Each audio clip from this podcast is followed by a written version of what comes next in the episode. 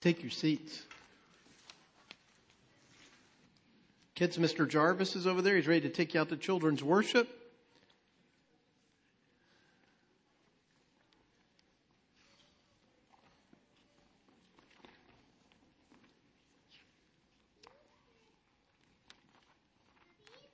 Happy Easter.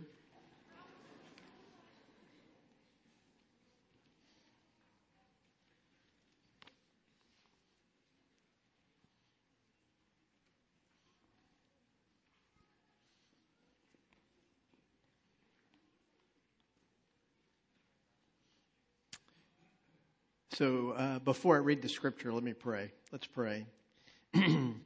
Father, we uh, celebrate this festival. Indeed, that's what it is. Uh, celebrating uh, the victory of Jesus Christ over sin and death. And so I pray today that you would help us to see that, help us to hear that, help us to believe that, and that as a result of the fact that Jesus Christ has overcome sin and death on our behalf, we would be changed. Uh, our world would be changed. Help us by your Spirit. Encourage our hearts. Give us hope today. Strengthen and encourage us, we pray, in the name of the Father, Son, and Holy Spirit. Amen. Uh, let me read to you 1 Corinthians 15, verses 19 through 26. The text uh, is in the bulletin and uh, also up on the screens behind me. This is the Word of God. We should hear it and respond to it as such this morning. If in Christ we have hope in this life only, we are of all people most to be pitied. But in fact, Christ has been raised from the dead, the first fruits of those who have fallen asleep. For as by a man came death, by a man has come also the resurrection of the dead. For as in Adam all die, so also in Christ shall all be made alive. But each in his own order, Christ the first fruits, then at his coming, those who belong to Christ. Then comes the end when he delivers the kingdom to God the Father after destroying every rule and every authority and power. For he must reign until he has put all his enemies under his feet. The last enemy to be destroyed is death. So, uh, having the opportunity to preach uh, Easter sermons, this is the 26th one uh, I've done. Uh, one thing I, I, am committed to every single uh, year is I want to be very clear at the outset about what it is we're talking about. Okay? Um, what we mean when we say that Jesus Christ is risen is simply this. We believe that Jesus Christ was a real man with a real body who lived a life we could never live, offered his life as an atoning sacrifice for us, uh, died a humiliating, dehumanizing death on a cross, really dead, bloodied, beaten, unrecognizable, put into a tomb. He rested there for three days, and on the third day, he walked out of that tomb. That's what we mean when we talk about the resurrection of Christ. Uh, and I just want to be very clear about that because sometimes we get confused, right? There's all sorts of things that we could think. And the fact of the matter is, you know, to look across a room this size and to see this many people in here, you would have to, to suspect that at least there are some of us here today who think that's pretty crazy. Right? That's a pretty, pretty wild claim to make. But here in, in, in 1 Corinthians 15, we have this great chapter where the apostle Paul talks to us about what we read earlier in the Gospel of John about that event, that day when Mary Magdalene and then Peter and John ran to the tomb and saw that Jesus wasn't in the tomb, and then Mary interacted with the risen Christ, right? And so what Paul does here for us in 1 Corinthians 15 is he tells us then, as a result, that Jesus Christ really died. He really rose again from the dead. He has ascended now into heaven. What does that mean? How does that impact uh, our lives?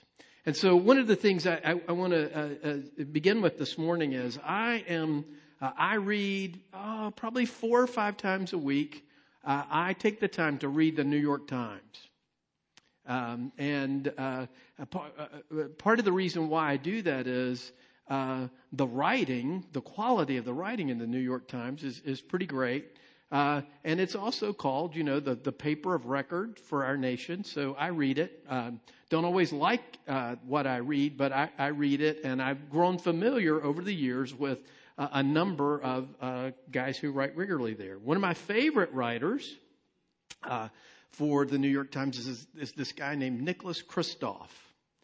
Now, Kristof uh, is has a big heart and is very concerned about uh, justice in the world, particularly uh, oppressed people in, in, in, the third world. And one of the things that he has repeatedly written over the years is how uh, he can't, he doesn't really like uh, many of the political stands of, of Christians. One of the things he has to admit is that in the deepest, darkest, worst places on the planet, uh, there are always Christian missionaries and nuns and Christian doctors serving in the worst places in the world. And that impresses him. Uh, and uh, and so he is uh, over the years uh, every uh, he interviews and talks with uh, prominent Christian leaders. a few years ago, he had a long interview in the Times with Tim Keller, and you could tell that Keller was who's a, a uh, former pastor of a Presbyterian church in Manhattan, was uh, was was kind of trying to. Uh, well, he was proclaiming the gospel to Kristof, like you're close, man. You see the good things that that that people do in the name of Christ. You should believe. Well, Kristof, uh, it, this past week interviewed uh, a woman who's the president of Union Seminary in New York and a pastor. And uh, he begins the interview by saying to her, Now, you don't really believe in that bodily resurrection business. And of course, she said, No, of course not. I don't believe in that. And this is the next question that he, he said to her. Well, isn't a Christianity without a physical resurrection less powerful and awesome? Which is so hilarious. I mean, yeah, yeah. When the, when the message is about love, that's less religion, more philosophy. Here's her answer. For me, the message of Easter is that love is stronger than death.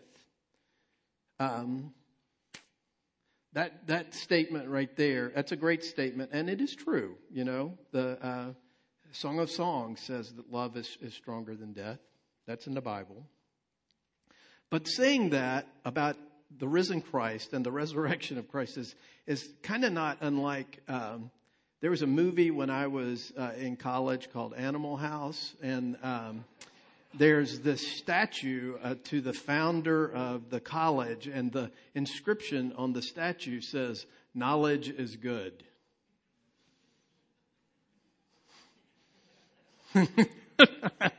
That's that's kind of like what that is. You know, knowledge is good. Okay, yeah, isn't that great, right? So, uh, so she, she goes on to say, that's a much more awesome claim than that they put Jesus in the tomb and three days later he wasn't there. For, for Christians for whom the physical resurrection becomes a sort of obsession, and she's talking about me and uh, some of you now, right?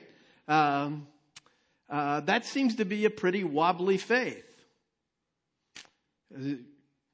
She's about love, but she's gossiping about us right here, right? Um, what if tomorrow someone found the body of Jesus still in the tomb? Would that mean that Christianity was a lie? Well, yes. of course it would. What are you talking about? I was like reading this this week and I'm like, Really? That's okay. Um, would that mean that Christianity was a lie? That seems to be kind of what Paul's getting at in 1 Corinthians 15. Anyway, no, faith is stronger than that. Faith in what? Right? So yeah, I, I, um, I, you know, it's very engaging. Gets the blood moving when I read the New York Times. So, um, so the, so the, so the, so the thing that I want us to be very clear about today is that, you know, we, we read there from John chapter 20 the historical account of what happened that first day of the week when Mary Magdalene and the apostles went to, to, to see about Jesus. Well, the, the fact of the matter is this reality that Jesus Christ, as Paul tells us, is the first fruits of those who have been raised from the dead changes everything about how we view ourselves and about how we view our world and about how we live and function in the world. And so that's what Paul's getting at here uh, in this text. And so I want us to just this morning very briefly draw out three things that can help us as we think about the reality of the fact that a man who was bloody, beaten, and dead, who's had a heart in his body, just like me and just like you, that actually stopped, his brain waves ceased, he was dead for three days, and now he's alive forevermore. How that changes everything about our lives. So what Paul says here in this, in this text is, is something dramatic. If in Christ we have hope in this life only, we are of all people most to be pitied. So one of the things I don't want you to miss about that is, is that Paul's not saying we don't have hope in Christ for this life. We do. We, we have every reason to hope in Jesus for this life. Uh, we do, but that's not all.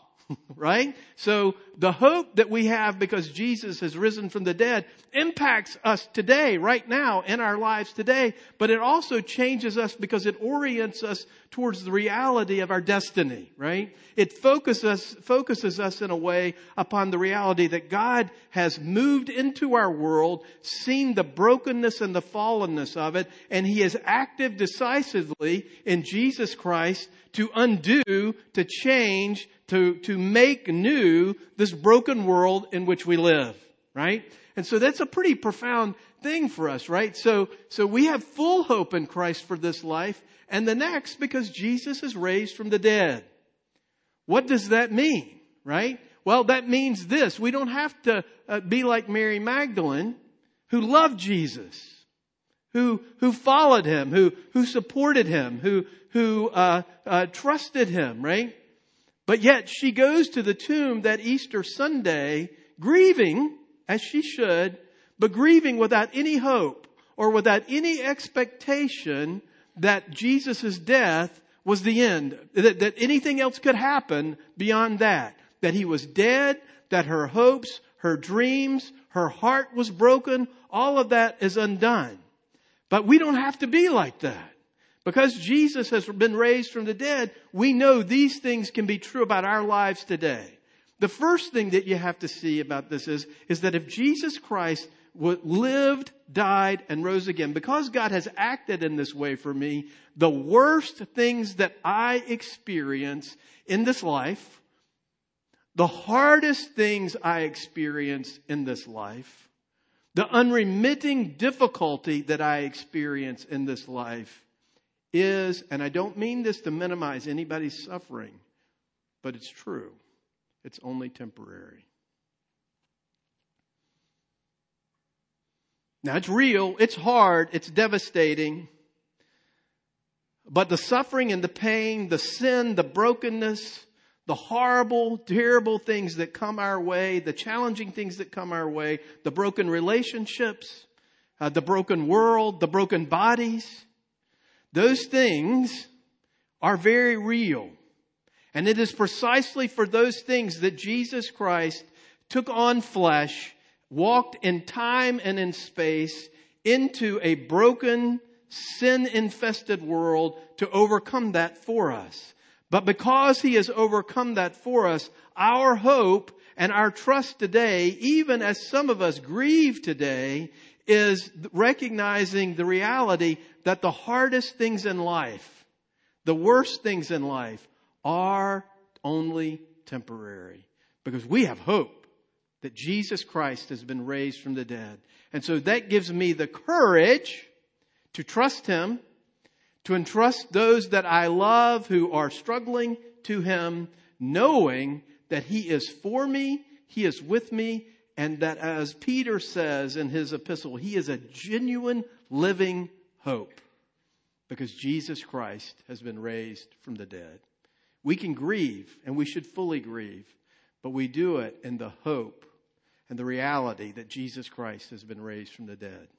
Secondly, one of the things that you have to see about this is, is that, that Paul is, is being very clear to us in verse 21. For as by a man came death, by a man has come also the resurrection of the dead. For as in Adam all die, so also in Christ all shall be made alive. For by a man death came, and that in Adam all people die, all, all, die. Now, one of the things you have to see about this is, is that we like to categorize people, right? We, we categorize them. I was looking this morning, like I was categorizing people this morning in, in church. One of the things I was doing is I was looking around at men in the church today who are not wearing socks.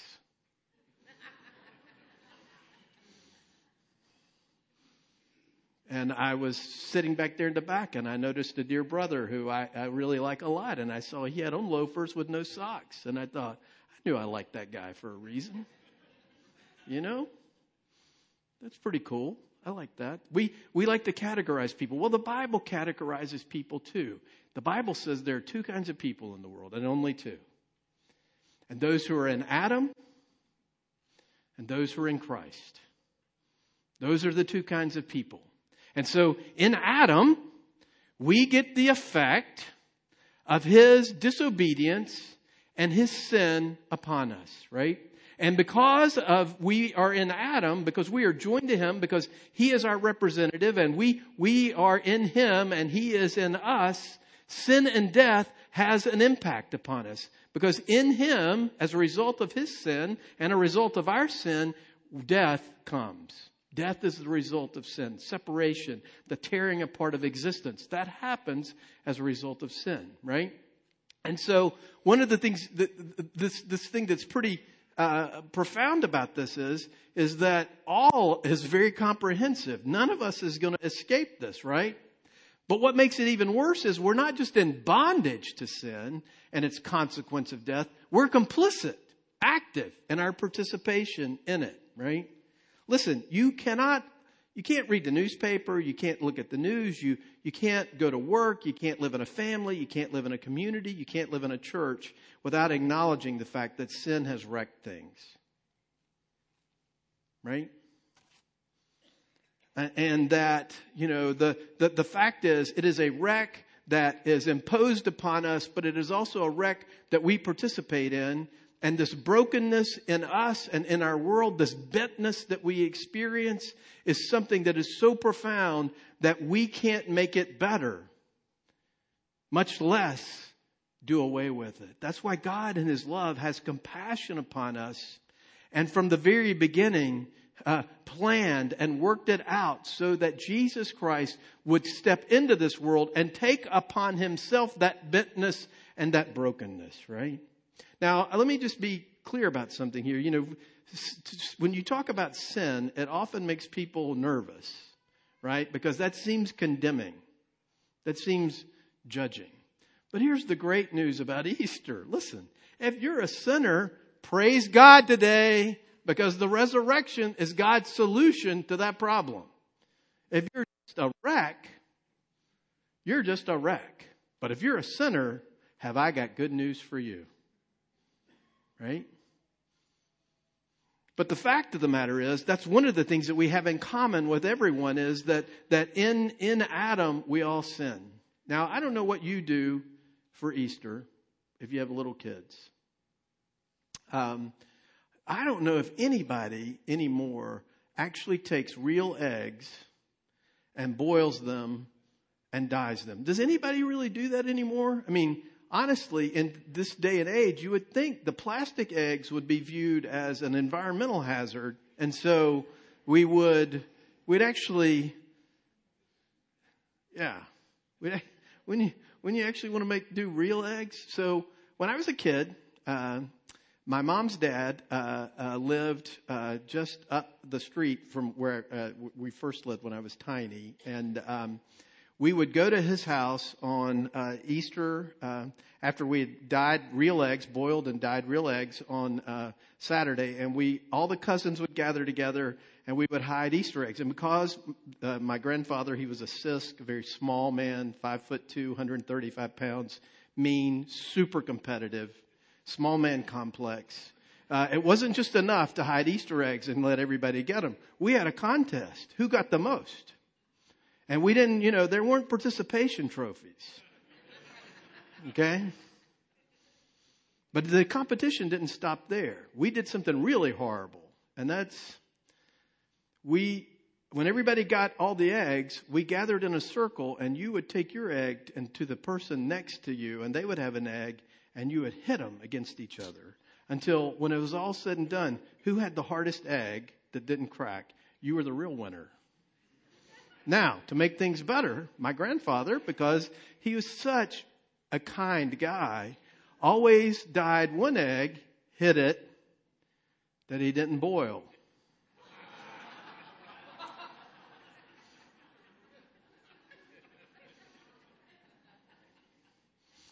Love my grandfather. I'm named after him. Well, because we were so competitive, my older brother, who is uh, way up the food chain today in one of the biggest financial institutions in the world, went to the hardware store and bought a wooden egg and painted it. He cheated. He's an Adam. Right?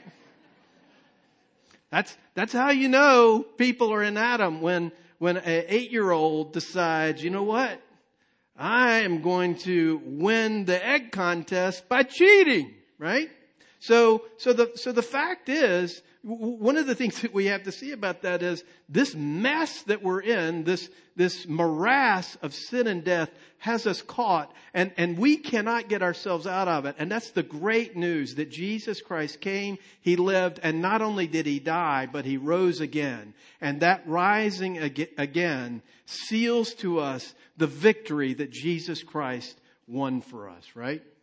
But not only does sin come that way, for by as a man comes also the resurrection of the dead in Christ, all shall be made alive. And this is one of the things that is so important for us to see our lives as hidden in Jesus Christ. It's so important to understand that Jesus Christ, when he came into the world, he wasn't a ghost or he wasn't a superman, but he was a man. He was the God man. He kept the law of God perfectly, but he was a man with nerve endings and, and a brain and skin and hair and, and nails and those things. And that he was subject then to all the things that those of us who have a body is subject to. And, and, and, and more than that, he was subject not just to being born under the law, so that he could identify with us. He goes all the way to identify with us in the fact that he dies dies a death that we deserved. And, and that is the thing that we have to see about this. Our union with Him and being in Him is cemented to us by the reality that this, this Jesus Christ had a real body, was a real human being who walked through this planet in time and in space. And so that's why we have to see that Jesus did this for us. And as Paul says in Romans, became a new Adam for us someone who now represents us. And while in the old Adam, uh, the end of that, his work was sin and death, now in the new Adam, we have, we have righteousness, we have hope, we have life uh, forevermore, right? And so what we recognize by Easter Sunday is, is that sin and death are now disabled and do not get the final word.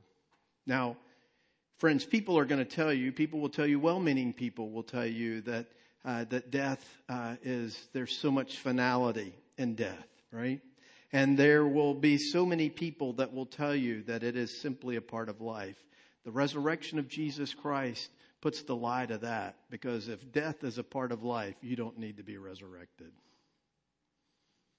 If that's the way God intended it, what a waste of precious life that Jesus would die so that he could rise again and so that he could bring with him all of us who are in him as well. Death may seem final. You may gather together today with friends and family and you may miss people. It seems hard. It is hard. It is challenging. But unlike Mary Magdalene if our loved ones are in Christ in the new Adam, then we have every reason to know and believe and to hope that we will be reunited with them.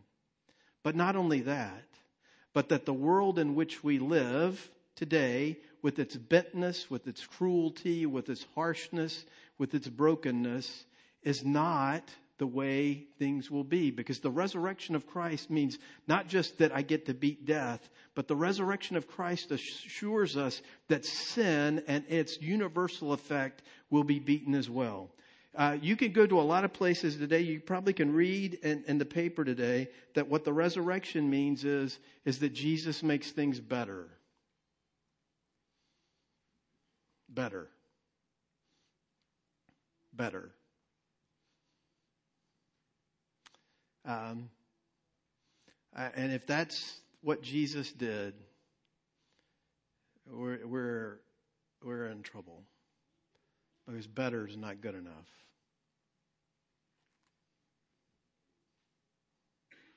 If we're only hoping in Christ for better, then it's problematic.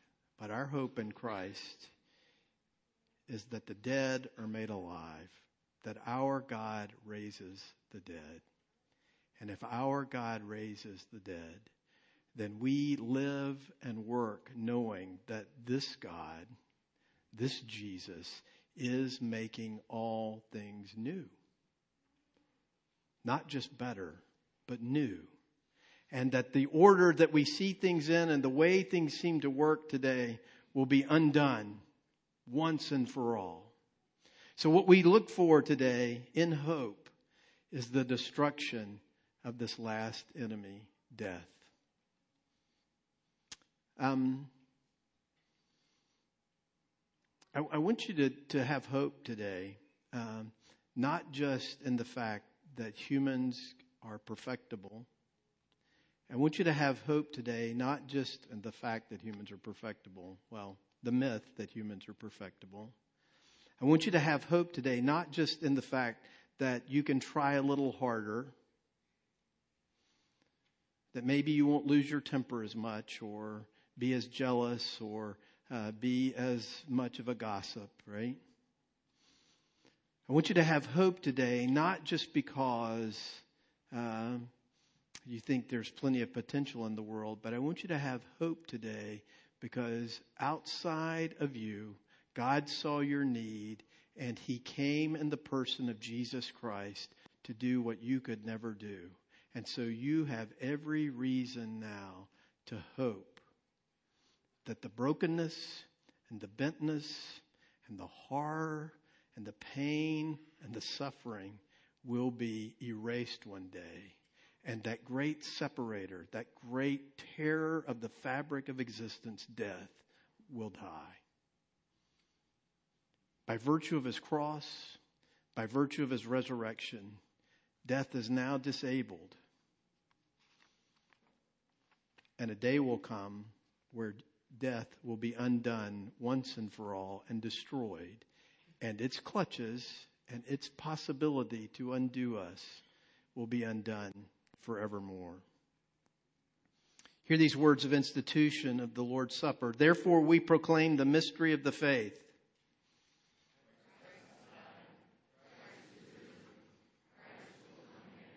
Christ our Passover is sacrificed for us.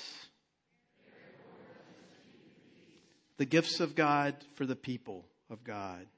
Now let's use this prayer of confession um, in the bulletin up, all, uh, up on the screens behind me. Almighty God, by the power of your Spirit, you have raised Jesus from the grave and crowned him Lord of all. We confess that we have not bowed before him or acknowledged his rule in our lives. We have often seen and followed ways that lead to death and failed to give him glory. Forgive us and raise us from sin that we may be your faithful people. Lift our eyes to look upon our Savior that we might live. Help us to see Jesus Christ who rules all things and is head of the church, his body. Amen.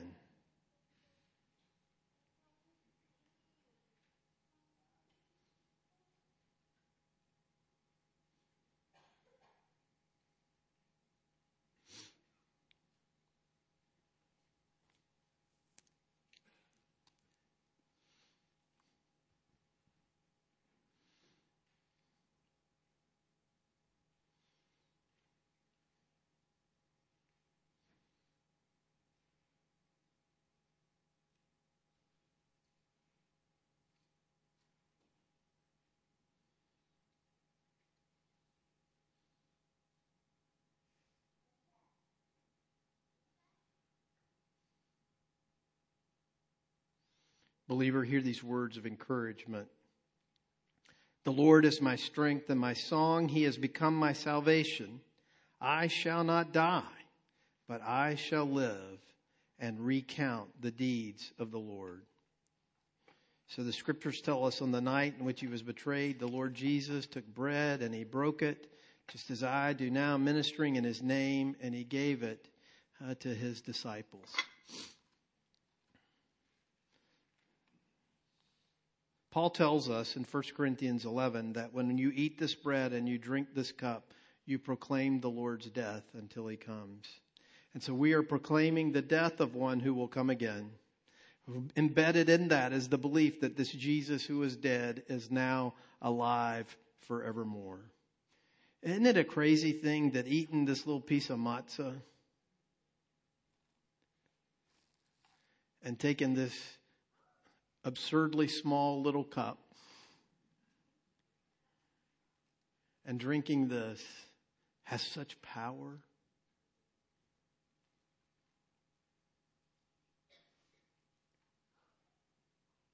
We do it every week here. What a profound thing it is, right? We do it because Jesus told us to do it. And Jesus told us to do it not just to keep the myth alive, but Jesus told us to do it to strengthen and encourage us and to remind us of, of the, the essential content of our identity and our faith that Jesus lived, that Jesus died, that Jesus rose again, and he will come for us again someday. And so we eat this little piece of cracker and we drink this little cup of juice in obedience to him, but also acknowledging what he has done for us but even more than that, looking in hope to the day where he gathers us around his table once and for all, and we celebrate the festival, the feast into eternity of the redemptive work that Jesus Christ has done for us in a new heaven and a new earth. That's our destiny. And that shapes how I view and how I live and how I walk through this world today. If you've come to that place in your spiritual life where you have no other hope except in this work that Jesus Christ has done for you, you profess that to a body of believers somewhere, He says to you today to take this bread and take this cup to be nourished, to be renewed, to be reminded, and to look forward in hope uh, to the to the grand finale that is coming where we, our faith, will be sight. And a word today to, to those of you who are having a hard time in worship because of sadness, grief, maybe bitterness, disappointment, um, and even bitterness towards God because the resurrection is is fine and dandy, but you feel left out, left alone. Your unfulfilled desires or your brokenness is overwhelming. Jesus tells us uh, that when we gather with Him uh, in eternity, that one of the things He will do, and one of the things that He can do, because He has lived and died and risen again, is that He will wipe every tear from our eyes.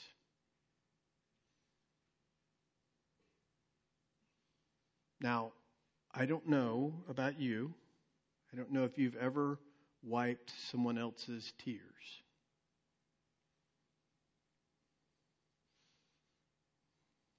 It's a pretty intimate thing to do to take somebody's face in your hand and to wipe their tears face to face. That's what the risen Christ has promised. And that when he does that, you'll never cry again. All the sadness will be dead and it isn't coming back. So, my friends, if you are tempted today in bitterness and grief, loneliness and hurt, come, eat in anticipation and in a heart that can hold on to hope that this suffering is temporary and that the risen Christ one day will look you in the eyes, hold your face, and wipe the tears from your eyes forevermore. As the elders and uh, deacons come down front this morning to assist me, let me remind you that the outer ring is uh, wine, the inner rings are grape juice, and all the bread is bread that is gluten free.